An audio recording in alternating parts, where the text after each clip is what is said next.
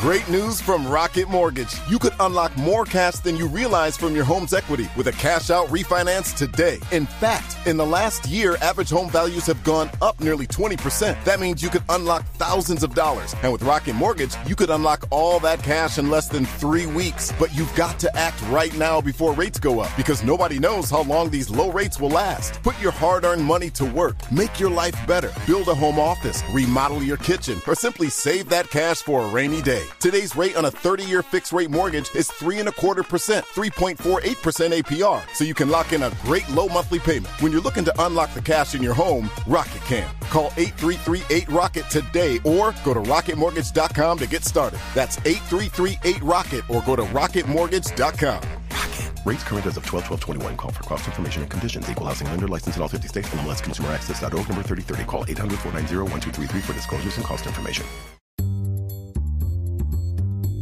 Welcome to the Christian Outlook, the weekly radio program that sorts through the issues in our fast changing world in a way that honors your Christian faith. Sponsored by the Pepperdine Graduate School of Public Policy. I'm Georgene Rice. This week, Florida Governor Ron DeSantis signs legislation protecting parental rights in education. We will make sure that parents can send their kids to school to get an education, not an indoctrination.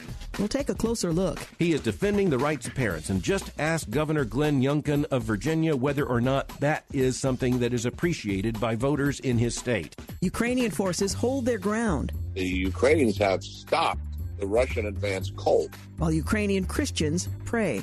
They have a bomb shelter in the basement of their church. They organized eight hours of praise and worship. All this and more.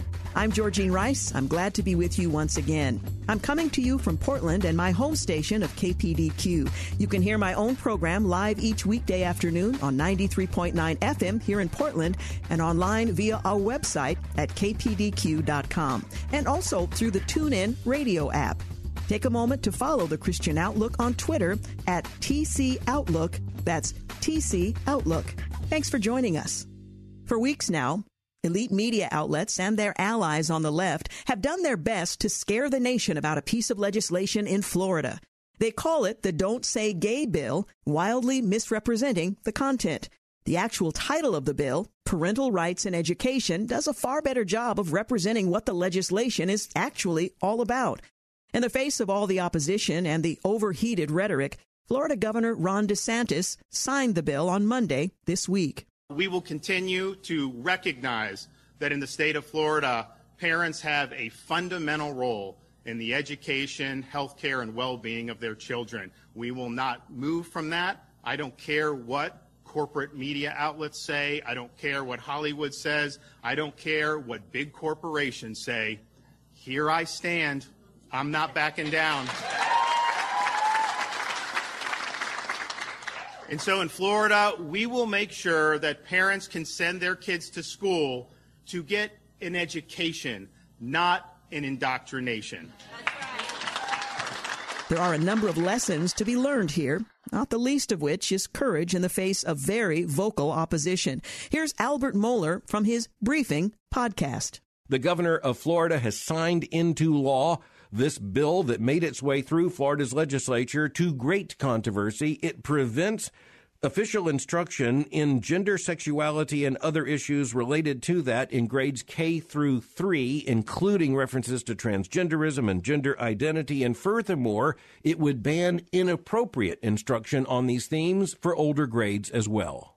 As you can imagine, the cultural mavens are not happy with this. Patricia Mazzei, writing for The Times, tells us, quote, the law could have far-reaching implications to children in other grades, and without any connection to LGBTQ issues, it will allow parents to opt out of counseling and mental health services and to sue school districts for any perceived violations. Districts will have to cover the cost of those lawsuits. End quote. Well, after all, who otherwise would pay the costs of those lawsuits? Now you have the left and particularly the LGBTQ movement saying that this is backwards, it is repressive, it is oppressive, it cannot stand, it must be unconstitutional. And furthermore, what this reveals more than anything else is the fact that the moral revolutionaries have been counting on the public schools as one of the major engines for forcing their ideology upon the American people. And that is not conspiracy talk. That is in the official goals and in the traceable actions of the LGBTQ movement. And furthermore, in the long march through American institutions, that movement has been tremendously and disproportionately successful, not only in Hollywood, but also in higher education. And that has been filtered down into the public schools, and that has not happened by accident. And here you have the governor of Florida signing a bill he knows is going to be challenged in court. And by the way, politically, that is a no lose situation for Ron DeSantis. If the law stands, he has signed it. His signature is on it. If it is challenged, he is defending the rights of parents. And just ask Governor Glenn Youngkin of Virginia whether or not that is something that is appreciated by voters in his state. This is a no lose situation for Ron DeSantis, and that's true both in the state of Florida and at the national level. And more elected politicians need to learn this lesson. That lesson needs to be learned by the Republican governors in the states of Utah and Indiana, who have vetoed legislation that, for example, would have limited girls' sports to biological females. Governors, get a clue. There's going to be a lot to watch in the immediate aftermath of DeSantis signing the bill. For one thing, watch corporations, watch larger cultural institutions as they seek to resist this. Look at many other institutions, including higher education. Just look at the activist community. Florida is going to be ground zero for this fight and the Florida legislature and Florida's governor appear to be quite willing to enter into that fight. And that just gets to another issue that Christians need to recognize. Given the steamroller with which moral progressivism is proceeding in our society, any pushback is going to be costly, any pushback is going to be controversial, and any policy that actually makes a difference is going to be hated, it's going to be challenged, but it also becomes an illuminating moment in society. If you are against this bill, what would you put in its place? Your answer to that question is going to be extremely important and incredibly revealing. And the political leaders in Florida have figured that out. Meanwhile, we continue to see news footage of Russian forces bombing Ukraine. And while the physical buildings are being destroyed and innocent lives are lost, the Ukrainian forces have been holding their ground. In the face of Ukraine's unexpected opposition, Russia announced they're pulling back their forces around Kiev. Ukraine's President Zelensky skeptically commented, and I quote, Ukrainians are not naive people. We can say that the signals are positive, but those signals do not drown out the explosions or Russian shells. End quote. Well, the adage from Ronald Reagan comes to mind trust but verify, or perhaps today, distrust but verify.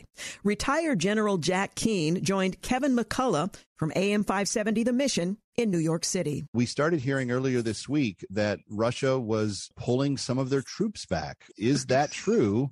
And from what you're seeing on the ground, what does it look like to you is happening? Well, uh, Russia mentioned this in concert with the negotiations that were taking place in Turkey between the Russian delegation and the and the Ukraine delegation. And in our judgment, they were making this, and as stated in their words, as a sign of goodwill, that they were going to be pulling back from Kiev to demonstrate goodwill, and so that the Ukrainians uh, would be able to, uh, they would be able to earn the Ukrainians' trust. Okay. And that's just a bold faced lie, as most of the things uh, that the Russians put out are. What has happened is the Ukrainians have stopped the Russian advance cold and are in a phase now of conducting counterattacks and taking towns back around Kiev. And for almost a month, the Russians have been trying to bring their artillery down and surround the capital of Kiev so they could obviously decimate it and topple the government. They have not been able to ever get that artillery in place because the Russians' motorized brigades that are along that axis have prevented it. And that is the, that's the harsh reality of what has taken place. The Russians have failed here. It's not that they're offering a concession as a sign of goodwill and they're pulling troops out of there. Now, are there troops leaving? Yes they have been going in and out for a couple of weeks. And the reason is because they're so severely damaged that they have to pull them back uh, to the belt uh, to cross the Belarus border and make a decision. Can they just put people in and replace the unit and replace the things that are destroyed, or do they have to actually reconstitute the unit? Hmm. And and two things have happened. There's been some reconstitution, and some others are so decimated that they have put them on trains and literally sent them home. So, but it has nothing to do with a withdrawal of forces, as stated uh, dealing with the negotiations. This has to do with the Ukrainians handing them a defeat, and and but their frontline trace of forces are still in place surrounding Kiev, and they're still bombarding it.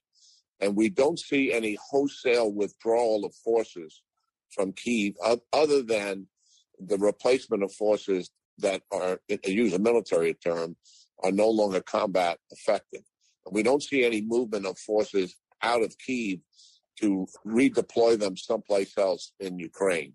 And then the other pattern line uh, of lies that the Russians have is that, looks. listen, our primary focus has always been the Donbass region, and that is where our major effort is. Well, that's not true. The majority of their forces have always been in the north, not in the south, and their main effort was clearly to take the capital and topple the government. It's unlikely they're going to be able to do that. we don't know if they're going to continue to grind this out, which is Russian uh, doctrine, right, and continue the bombardment and kill people in the capital and can, and try to wear the Ukrainians down. The Russians believing you know time is is on their side in doing that let's talk about uh, reinforcing equipment. Um, where do we stand with the help that is coming from the West, whether it be the U.S. or the other NATO countries, in terms of equipment and supplies that they've been asking for for close to a month now? Well, it's very frustrating. They've never got the MiGs that they wanted, and I and I think there's ways certainly to have made that happen. They've been asking for air defense systems uh, the the long range air defense system, some of which they have, and and they've been very useful against Russian air power and also against cruise missiles. But for a couple of weeks now, they haven't they haven't received them either, and they want tanks. And the reason for this, Kevin, is everything has changed in in Ukraine. The Ukrainians believe they have an opportunity to win. They want tanks not to defend. They want tanks to go on the offense, just to continue to take territory away. And here's my problem with the Biden administration. And I think I think the U.S. underlying strategy from the beginning, going all the way back to 2021 in March, when the when the Russian troops showed up on Ukraine's border with 70,000, and then again in the fall with 150,000, and then finally in February with the invasion. I think the underlying strategy of the U.S. during that entire period was not to provoke Putin. Now, here's here's what's really horrible. Uh, I think this is what's going on. The United States strategy has not changed at all, trying to give arms to the Ukrainians. But Ukraine has stopped the Russians cold. They have an opportunity to crush this army that's in the field in Ukraine. And what we should be doing is trying all out to to help them do that and yeah. state that as purpose and mission. But what is their real purpose and mission that's unstated? They fear Putin losing. They fear Putin losing in the event that he will take some action that's very provocative as a result of that. Coming up, Christians in Ukraine in prayer. They have a bomb shelter in the basement of their church. They organized eight hours of praise and worship. When the Christian Outlook returns in a moment, stay with us. The Pepperdine Graduate School of Public Policy believes in the calling to politics and public service. As one of the few programs of its kind based at a leading Christian university, we prepare students for exciting careers in this vital arena through a curriculum that combines rigorous study of America's founding principles with the latest tools of policy analysis. The application period for fall 2022 classes has begun, so find out more at pepperdine.edu/spp. That's pepperdine.edu/spp. Welcome back to the Christian Outlook. I'm Georgene Rice. As the nation of Ukraine fights for its very existence, there have been some captivating windows into how God is at work in this war torn nation. There are a number of Christian ministries who really have, in recent years, begun their work in Ukraine. And although these are young ministries, they're serving as instruments in God's hand as the bombs come down. One such ministry is Intercessors for Ukraine. I think you'll enjoy my conversation with David Kubal, president of Intercessors for America. David joined me on my program here in Portland. How did Intercessors for Ukraine come about?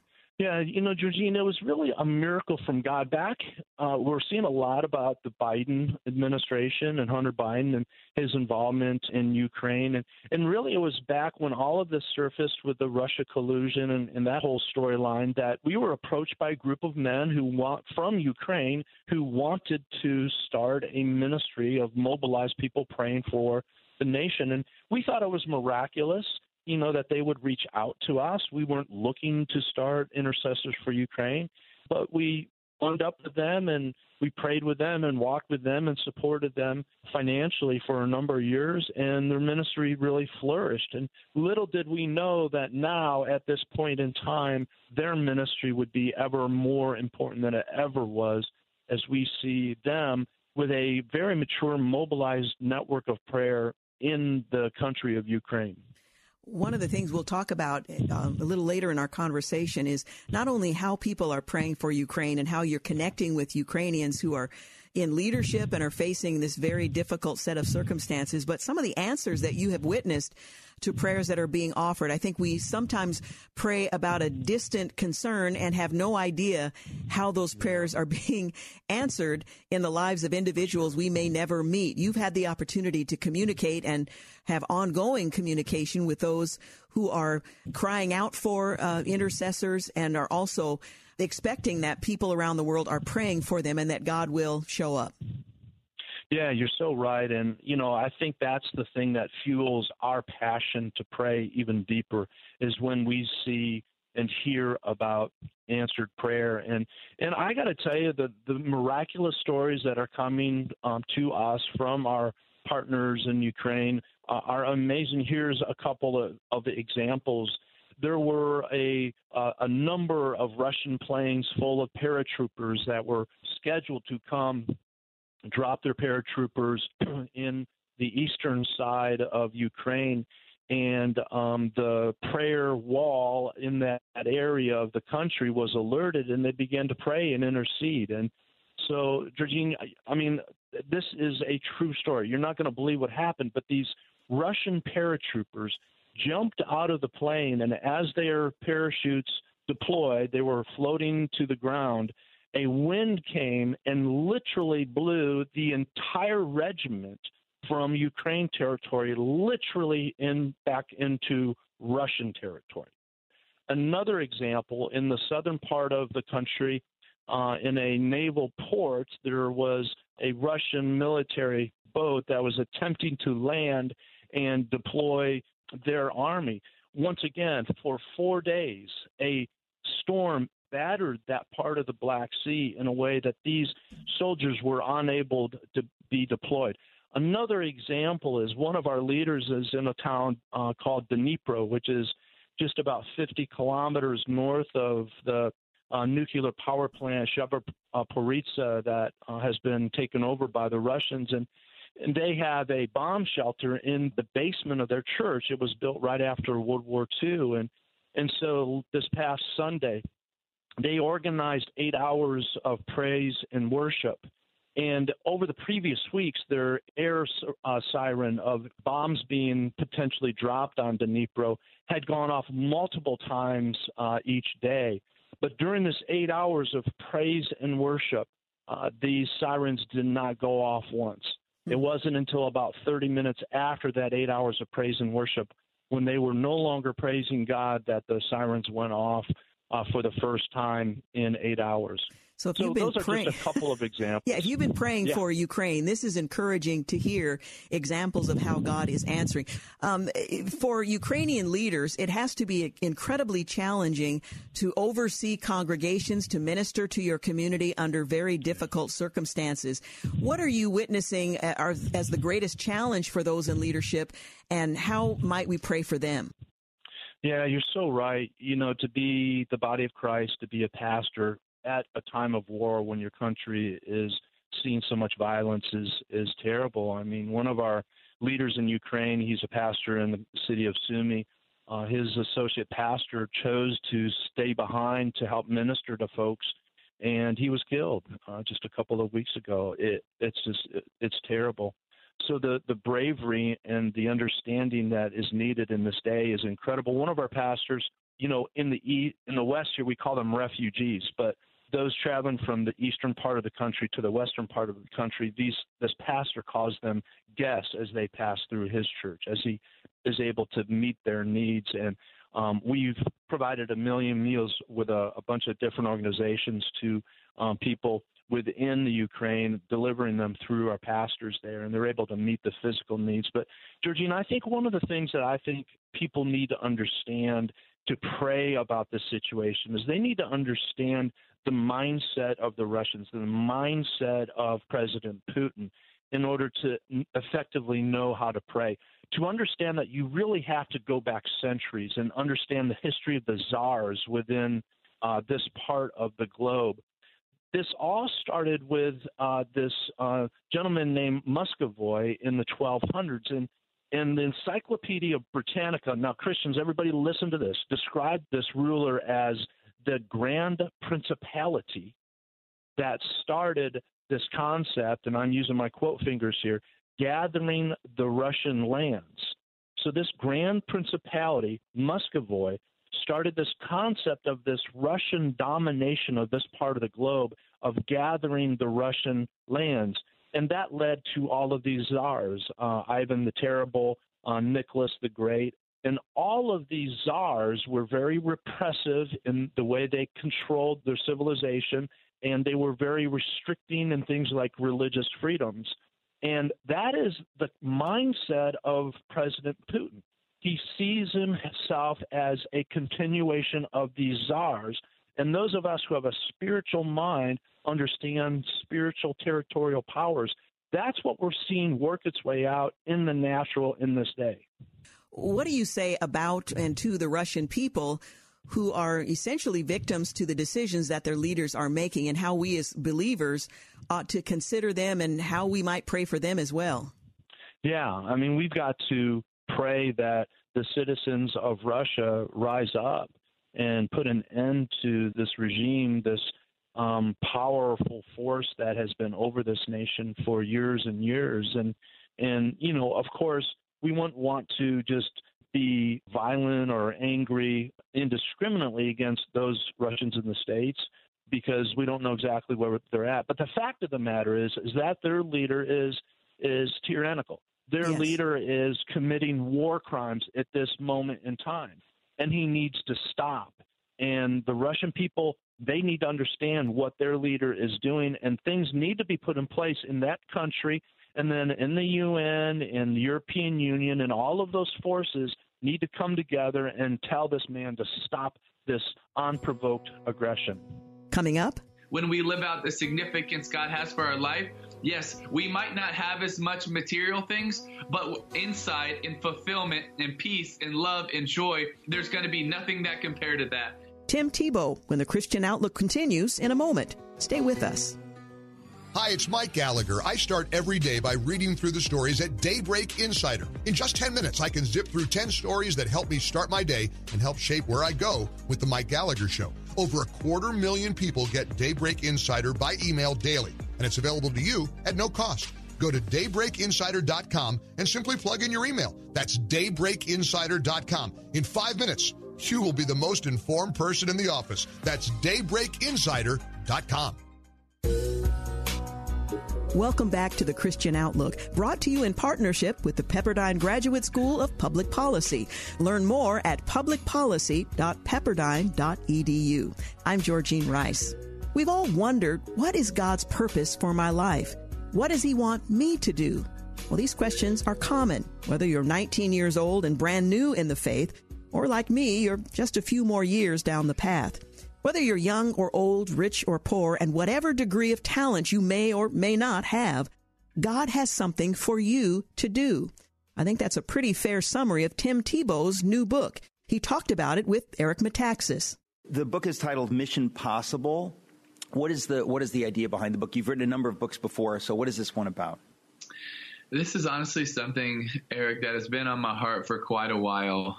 When you know that you have a mission, you know that you have purpose. And we know that the mission's possible, you have encouragement. Encouragement to do what? To go beat LeBron James at basketball? No, that's not what I'm telling you. That's not what I'm telling people. But what I am trying to encourage and tell people is that it is possible for every single one of us to truly have a life that counts to live out the mission that God has given us. And it is possible because what he did on the cross. And you know, I, I look at, and honestly, something else that was on my heart is I look at the statistics of what's happening in our society. Of a third of people are saying that they're lonely most of the time or all the time. Over 60% of 18 to 34 year olds say there's no one in the world that believes in them.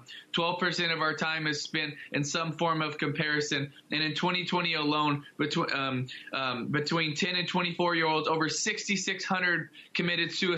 Like, these numbers are staggering, right? They're staggering. And I don't think the answer is necessarily just more friends. I don't think the, the answer is necessarily just more education, although I do believe in community and I do believe in education. But what I believe more than that is purpose, is meaning, is significance. That we have to be able to encourage, especially the next generation, that you're not going to find all the answers in money, fame, and power, which is a lot of what the world is going to tell you you need to have. Is you need to have more praise, more promotion, more platforms, and that that's going to give you all of these these benefits of of success. And I'm going to say, you know what? What happens if you have all of them? Is still not going to fulfill you. But when we live out the mission, when we live out the purpose, when we live out the meaning, when we live out the significance God has for our life, Yes, we might not have as much material things, but inside in fulfillment and peace and love and joy is going to be there's going to be nothing that compared to that. And so I want to encourage people that we can truly have a life that counts by living out the mission that God has given us.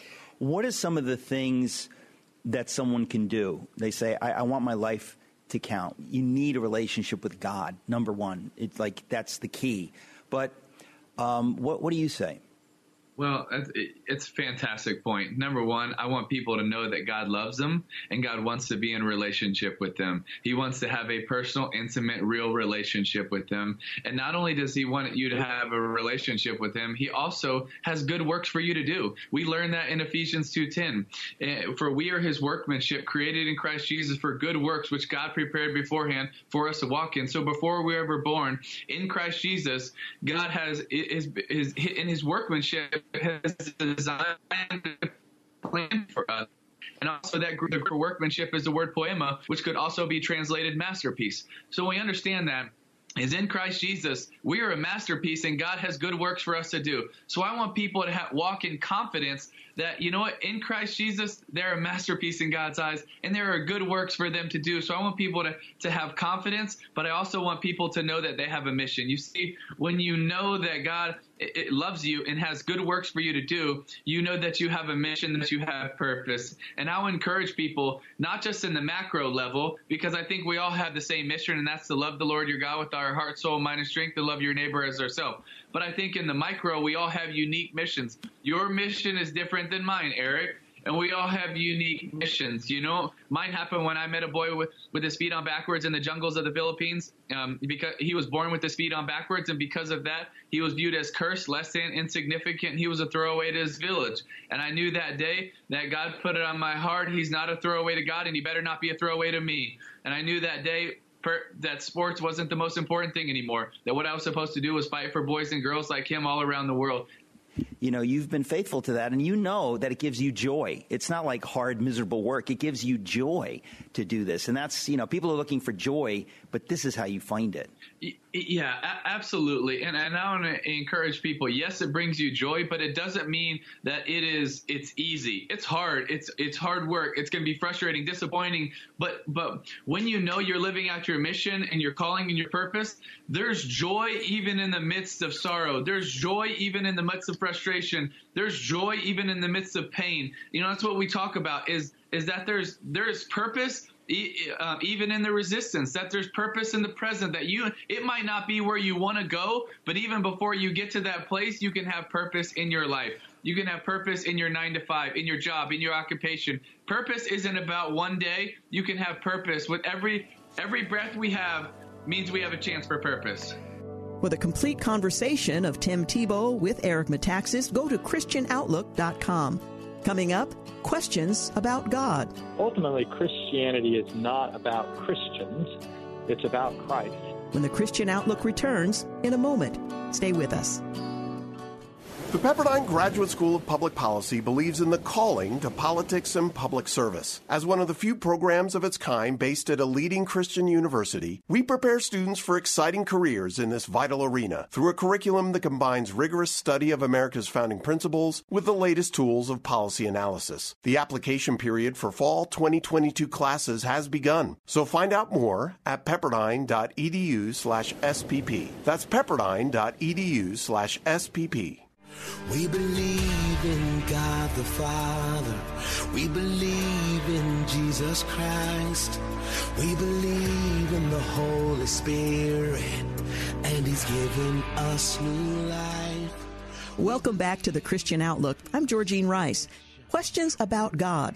Lots of people have them. Some are simply engaging in casual conversation. But for others, there's an earnestness, a sense of urgency Remember the scribe in the Gospel of Mark of whom Jesus said, You are not far from the kingdom of God. Yes, there are many questions people have about God. But John Hopper, our next guest, has recognized that there are some questions that are asked over and over again. That's why he wrote Questioning God Answers to Questions Worth Asking John was a recent guest on my program here on KPDQ in Portland. What evidence do we have to know that God is real and how do we prove that he exists? Yeah, so I think there's a number of different pieces of evidence. I'll, you know, I'll share one of them today. And you know, if you were to go into a, a room that uh, was highly organized, things were just really put in their place, and um, it, you could tell it wasn't just sort of strewn all around the room, but but things were just very neat and tidy you would assume that there was an intelligent being behind that, that it didn't just sort of fall into place that way. Well, when we look at the universe and we begin to discover how remarkably fine tuned it is, and so by fine tuning, for example, I mean take gravity, for example. If gravity was slightly more, then all the uh, planets would have collapsed on themselves. If it was slightly less, they would have they'd sort of just spread out and never coalesced in the first place. And that fine tuning is remarkably like it, it has to be just as it is. And that's the case for a number of sort of physical constants throughout the universe. They all have to be just as they are for there to be any conscious life in the universe. Now, that's to me like a, a room that you've walked into that's really neat and organized. Mm-hmm. It, it, cries out for sort of a, an, an intelligent uh, creator behind it. Now, many people say that they don't believe in God because of science. What you've just described mm. suggests that there are elements in science that do just the opposite. But what's your advice when dealing with a situation like this that say that a person who probably hasn't delved as deeply into science as they might um, might seem uh, suggests that science is essentially disproving that God exists or could mm. exist? Yeah, you know, if somebody makes that sort of claim to me, I kind of want to find out exactly, you know, why they think that. Mm-hmm. What piece of science actually would exclude God? Sometimes people just say that off sort of the, the top of their head, but they don't really have an example for that. So I, I like to sort of discover that first of all. But you know, one of the things that when they do surveys of scientists, and I'm talking about elite scientists across the world, these elite scientists do not believe that science and religion are at fundamental odds with one another. Now, it is true that scientists are more likely to be atheists than non scientists, but if they're asked if this is because there's a fundamental you know, conflict between the two, 85% of the time they'll say no. So scientists themselves don't see a fundamental conflict. I'm not so sure why we should be doing that in the name of, of science. Now, I think one of the issues, Georgene, is that um, people think that because science has discovered things, that that sort of displaces God. And it doesn't displace God. It just shows us how God made something. So, um, you know, if we sort of discover, uh, say, there's a, a pot that's boiling on the stove, and we sort of discover certain things about sort of boiling water and the molecules and how fast they move when it's boiling. That doesn't do away with the fact that there was a person who put the pot on the stove to begin with. So, so uh, just because we've discovered how things work and science shows us those things doesn't displace God. Uh, you also discussed the, the notion that there are people who don't believe in God because they feel that their life is good without Him. Should mm. we convince those people that it isn't true? And, and what approach would you recommend? Yeah. Well, I probably wouldn't say, no, your life isn't good. so I don't know how well that would work. But uh, I think um, sometimes people don't realize how necessary God is for the things that are important to them. So, for example, most people want purpose in their life. Uh, they don't want just everything they do to be sort of worth nothing. But if we're just cosmic accidents, we're just sort of what the sort of the box spilled out, um, uh, then how can we say we have purpose? So um, if you just sort of knocked over a box full of Scrabble pieces and they fell on the ground, you probably wouldn't look at those pieces and say, "What's the purpose of those pieces on the ground?" You say, "That's just what knocked out of the box. You know, it's just the way they are." And so it would be for us. We literally wouldn't have purpose. Or take love, for example. If there's no God who made us to be loving and to love, then we're just, when we just say we love something, we love our child or we love a friend, we're really just having a chemical reaction towards them. We're just biological machines that are responding to our environment. It really takes there being a God for us to, again, love or to be lovable. So there's a lot of things that uh, sort of we take for granted that, that would become very thin if there wasn't a God. And so I like to try to help people say, you know, there's a lot of things that you hold on to in life, like love and reason and purpose and justice. And all of those things require there to be a God. Sometimes people question their faith because they believe God has disappointed them. They had certain expectations. Mm. God didn't meet those expectations, and that produces a struggle. How do you address a person who rejects God out of disappointment or expectations that were perhaps inconsistent with what God's intentions might have been? Mm. Yeah, yeah. Well, you know, everybody's story in regards to pain and suffering is different. And so I'm always really careful to listen to people's stories. Mm-hmm. Sometimes when they, they make a claim that, you know, uh, how can there be a God if there's so much pain and suffering? And they, you know, they, they really aren't look, looking for an answer. so to that question in particular, they're wanting to know whether you'll listen to their story of pain and suffering. Now, one of the uh, areas that you also address in the 15 questions that you pose in the book, the fact that Christians are often accused of being hypocrites. That's probably an accusation that fits fairly well. Well, if the mm-hmm. accusation mm-hmm. is true, why should anyone believe in Christianity?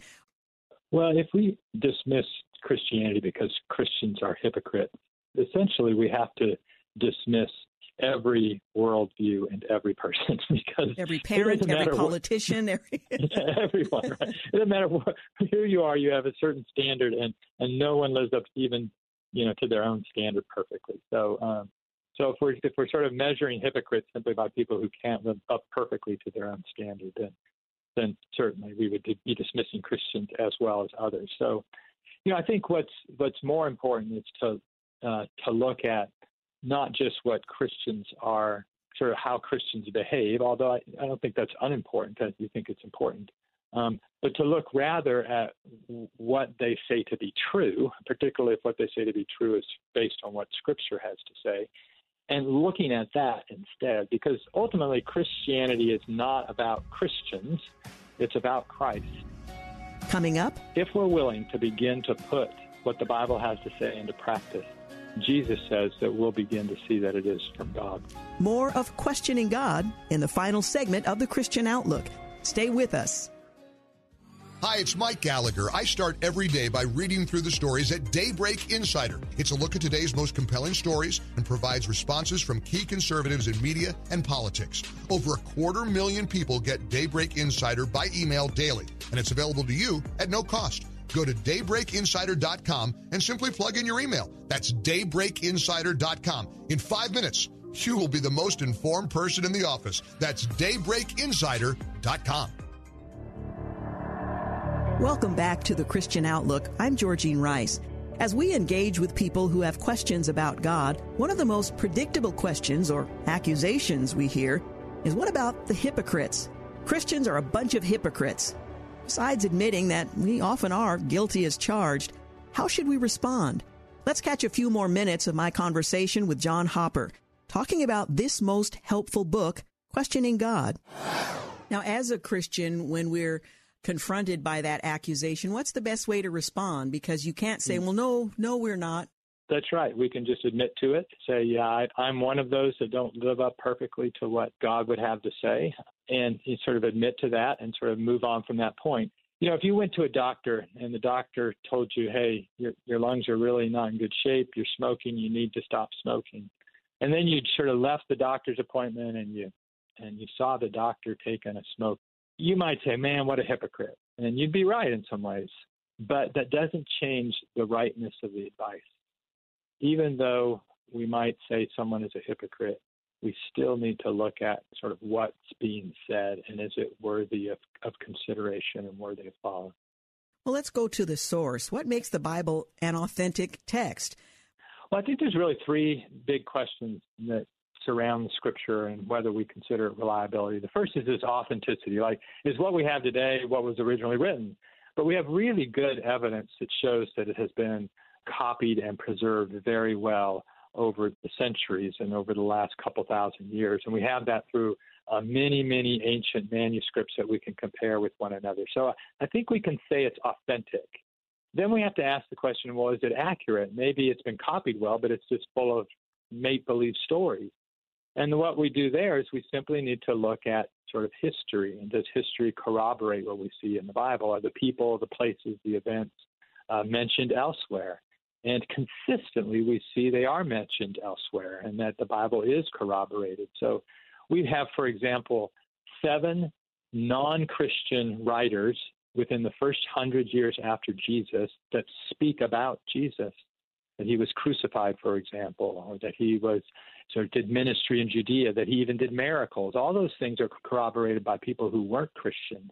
So I think we can say, well, it's not only authentic, but it's accurate. And then the last question is, well, maybe it's just history that's been recorded well, but why should we believe it's from God? The answer there is threefold. First of all, if the Bible is good history, then there are lots of miracles and lots of fulfilled prophecy.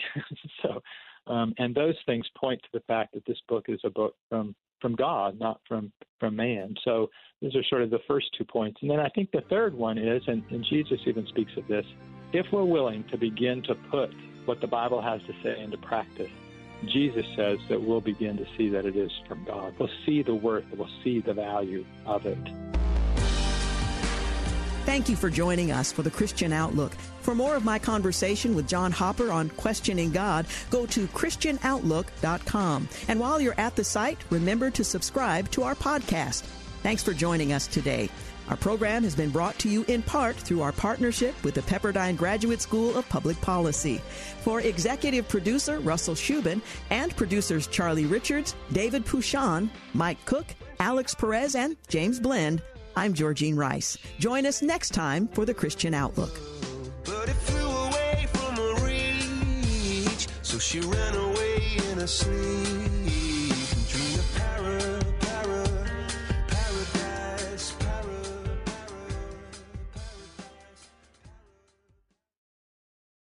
If you need to know the law to advance your career in the healthcare industry, but you're not a lawyer, we can help.